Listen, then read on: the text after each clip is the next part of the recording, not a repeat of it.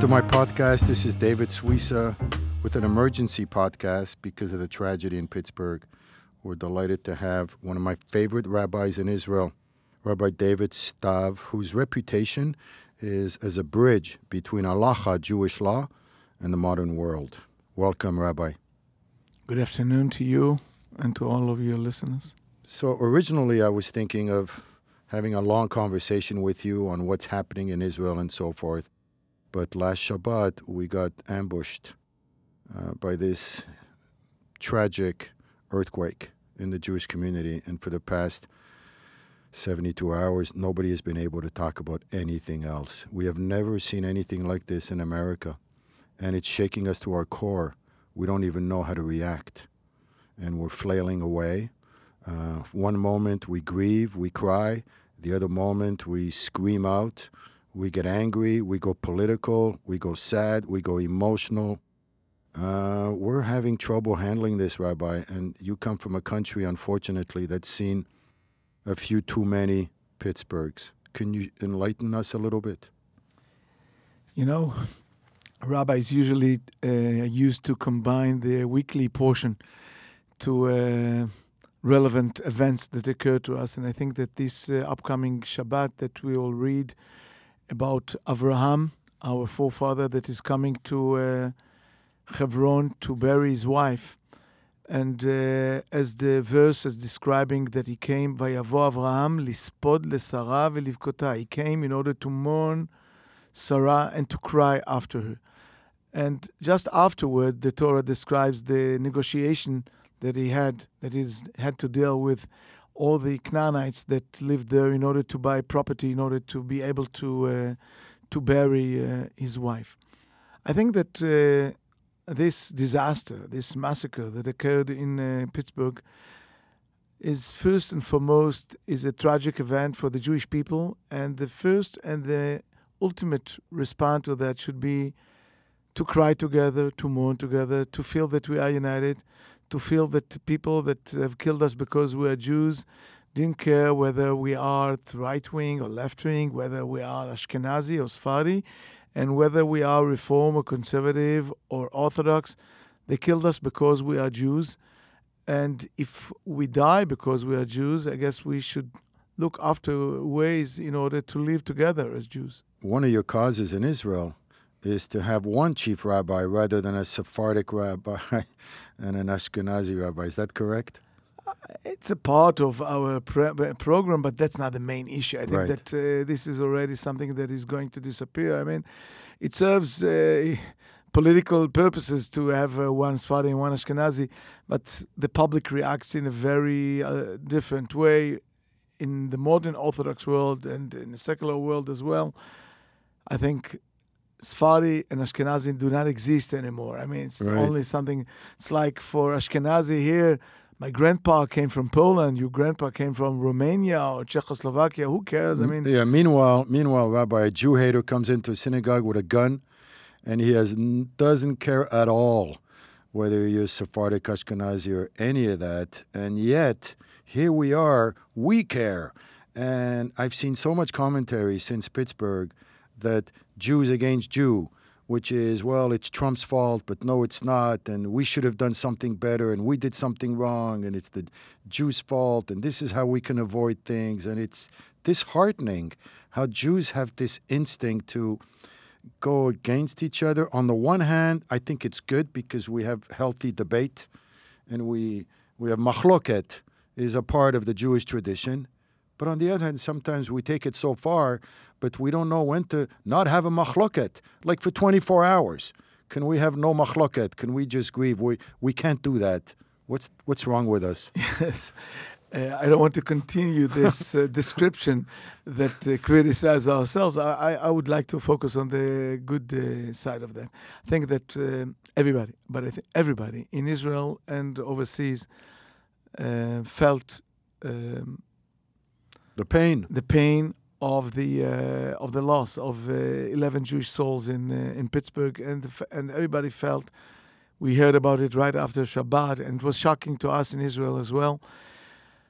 Not because these uh, cases uh, couldn't occur, couldn't occur before. we, uh, for us in Israel, we believe that the Jews should live in Israel despite despite the prices that we pay. But we know that uh, Jews have paid always prices for being Jews, and our challenge is always to overcome this uh, pain and to overcome this uh, these kind of events. I really believe that uh, this week everybody in Israel and elsewhere is in Pittsburgh, feels that he belongs to Pittsburgh. I know that schools in Israel, I know that Tzohar organization, the organization that I'm running, and I'm the chairman of this organization, it was this Shabbat is organizing uh, many communities that will talk about our connection to our brothers and sisters in America in general and in, in Pittsburgh in uh, specific. And how, what does the halacha say on how a community grieves? I know how a family member should grieve, but what about a community? Are there any halachic considerations, any Torah obligations to how a community grieves? Because this is where we're at right now, Rabbi. We're a community that's seeking direction. It's a big debate. Uh, I wouldn't say only about the be, between the rabbis, but between leaders. Uh, I remember one of the very uh, special events that occurred um, in Purim, where there was a bomb in Tel Aviv that killed a few Jews many years ago, maybe 20, 21 years ago and it occurred the night before Purim. And there was a big debate should we celebrate Purim or should we not celebrate Purim? I think that uh, we should dedicate a part of our time to um, express our solidarity with the pain, the pain of the families, the pain of the of the community. On the other hand, we shouldn't allow our enemies to feel that we are afraid, to feel that we are terrified.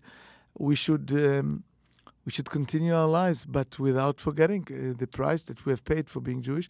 But I think further more than that, after the 24 hours of of pain, we should talk further about uh, what should be done in uh, terms of what could could be done as a community. How could we connect ourselves better? How could we strengthen our community in different levels, in the physical level, putting guards, in the spiritual level, in the social level can we do better in order to improve our uh, community life, our engagement and commitment to the Jewish people? There's a lot to do in every community, I guess, uh, you know, what, here as well. What I feel right now is a lot of fear, and fear is paralyzing many of us. There are meetings all over the country right now on whether we should get more security in synagogues for this Shabbat. So this is what's dominating our consciousness right now is fear and how do we how do we transcend? How do we move on from fear to this place that you're talking about?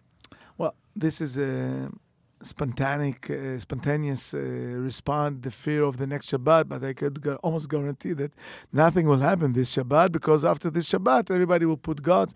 The question is what will be about the security in five months from now and not what will happen to tomorrow.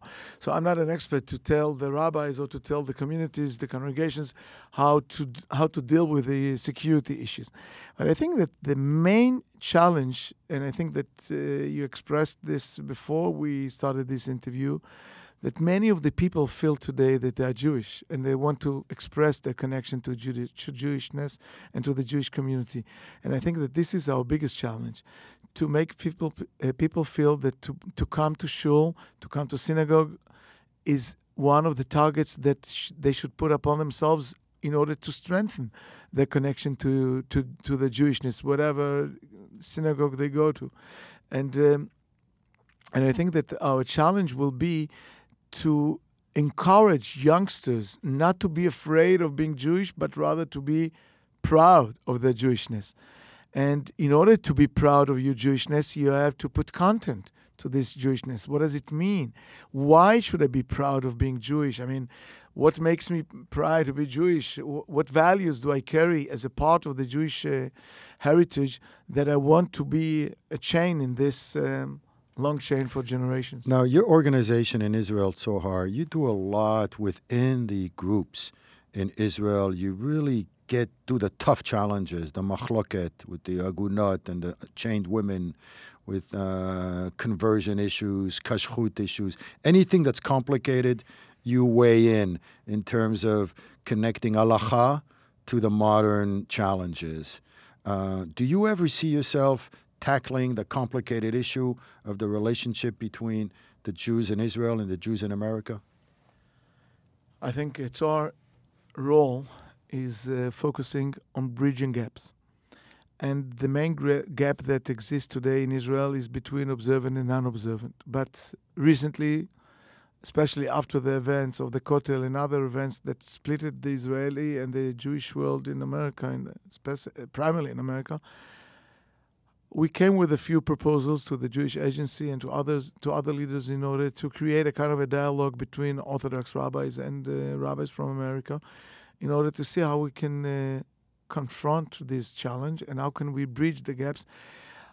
I think that every Jew, whether it doesn't matter whether he's uh, Orthodox or uh, Reform or Conservative or even unaffiliated. Many of the Jews are not affiliated, not undenominational at all. Every Jew should feel that Israel is his home and that we embrace him and we want him to be a part of us, whether he stays here and whether he prefers to come and make Aliyah to Israel. It's one of our challenges. Uh, we, have, we have a few proposals how to bridge the gaps that exist. We cannot uh, hide the gaps. We are all modern Orthodox and uh, we are um, fully committed to the halacha. But there are issues that could be treated in a way that uh, could ease the tension. Do you, uh, do you see all machloket as created equal? We have a perception in Judaism that uh, it's great to have these debates and conflicts and so forth. But do you find that some machloket are better than others? Oh, and if so, give me an example of a good machloket. Look, I think Machloket being a disagreement. I understand. A disagreement, when a disagreement or debate is regarding to people, it's a bad machloket. What does that mean? If somebody says, well, this guy is not observant enough, this guy is not knowledgeable enough, this guy doesn't understand what he's saying, when it comes to the person, to personal issues, it's terrible. When people debate about ideas, about uh, issues that should be Look, I have printed uh, two books in the last couple of years, and the third and the fourth one, B'ezrat Hashem, please God, in this year. And uh, there were uh, people that criticized things that I have written there. There Like people what? uh, regarding uh, issues of. Um, of uh, singles that uh, women singles that want to have a baby without marriage uh, and different issues Right. uh, it's a very important book that is uh, has been learned in many places today. What's the name of the book? Avo Beitecha. Avo B'Tech. Avo Beitecha. That's one book, and the second book is Ben Hazmanim, deals with leisure time.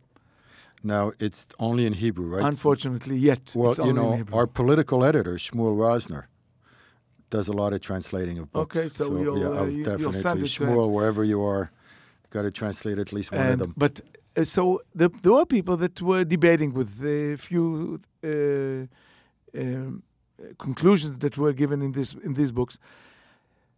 And I'm happy to say that most of the criticism wa- was uh, to the issue. Based on the idea. Based on the idea you quoted this source, well, why didn't you quote this one? And uh, the way I weighed between positions that are brought in the Talmud or in other places. And I felt that this debate uh, enriched me. Right. And That's a healthy machloket. That's a healthy machloket because now I know. I got an email from a rabbi yesterday, and I asked my son to respond to him, and he said to me, "Look, his comments are reasonable. We have to take it in consideration. Maybe we have to fix something in the next book so that we." I think that we are enriched by machloket. We are. eh, It's one of our skills as Jewish people to learn from each other, and the problem with debate begins when people do not respond to the issue, to the idea, but they- they respond to the man. Well, he is a wicked person. He is a, he's a thief. and he's, reform. He's, not reform, orthodox. Is this? Is that? Mhm. Don't give titles. You have an answer. He gave a comment. He, he, he made an argument. Please respond to his uh, to his uh, to his comment, and don't deal with other issues. There was a lot of press in uh, a few days ago because there was this, I guess there was a report that the chief rabbi of uh, Israel, one of the two, uh, Both of refused to call Both synagogue. of them. Yeah, and it and it's so silly. It is shame. It is a So shame. silly. Uh, and it, it goes back to what you're saying about labeling. and it makes Don't so ma- much media attention. Don't misunderstand me. I'm an Orthodox rabbi, and I'm not. I know you I'm are. not praying in a in a conservative synagogue, but I will call it synagogue because that's a place of praying, and people pray there. I wouldn't like my family to pray in this place because I think uh, that it's not uh, following my rules. But okay, that's their rules, that's their custom, and I will not debate with this. And of course, I will not insult them by not calling them a, a synagogue. Do you It's have a, a- silly? It is silly. Uh, do you have a relationship with the non-Orthodox in in Israel? I'm thinking about the Reform and the Conservative. Look, basically, I'm focusing on the secular society. These Mhm. are my um, people that I want, and these are 90% of the Israeli society that I'm reaching out to them.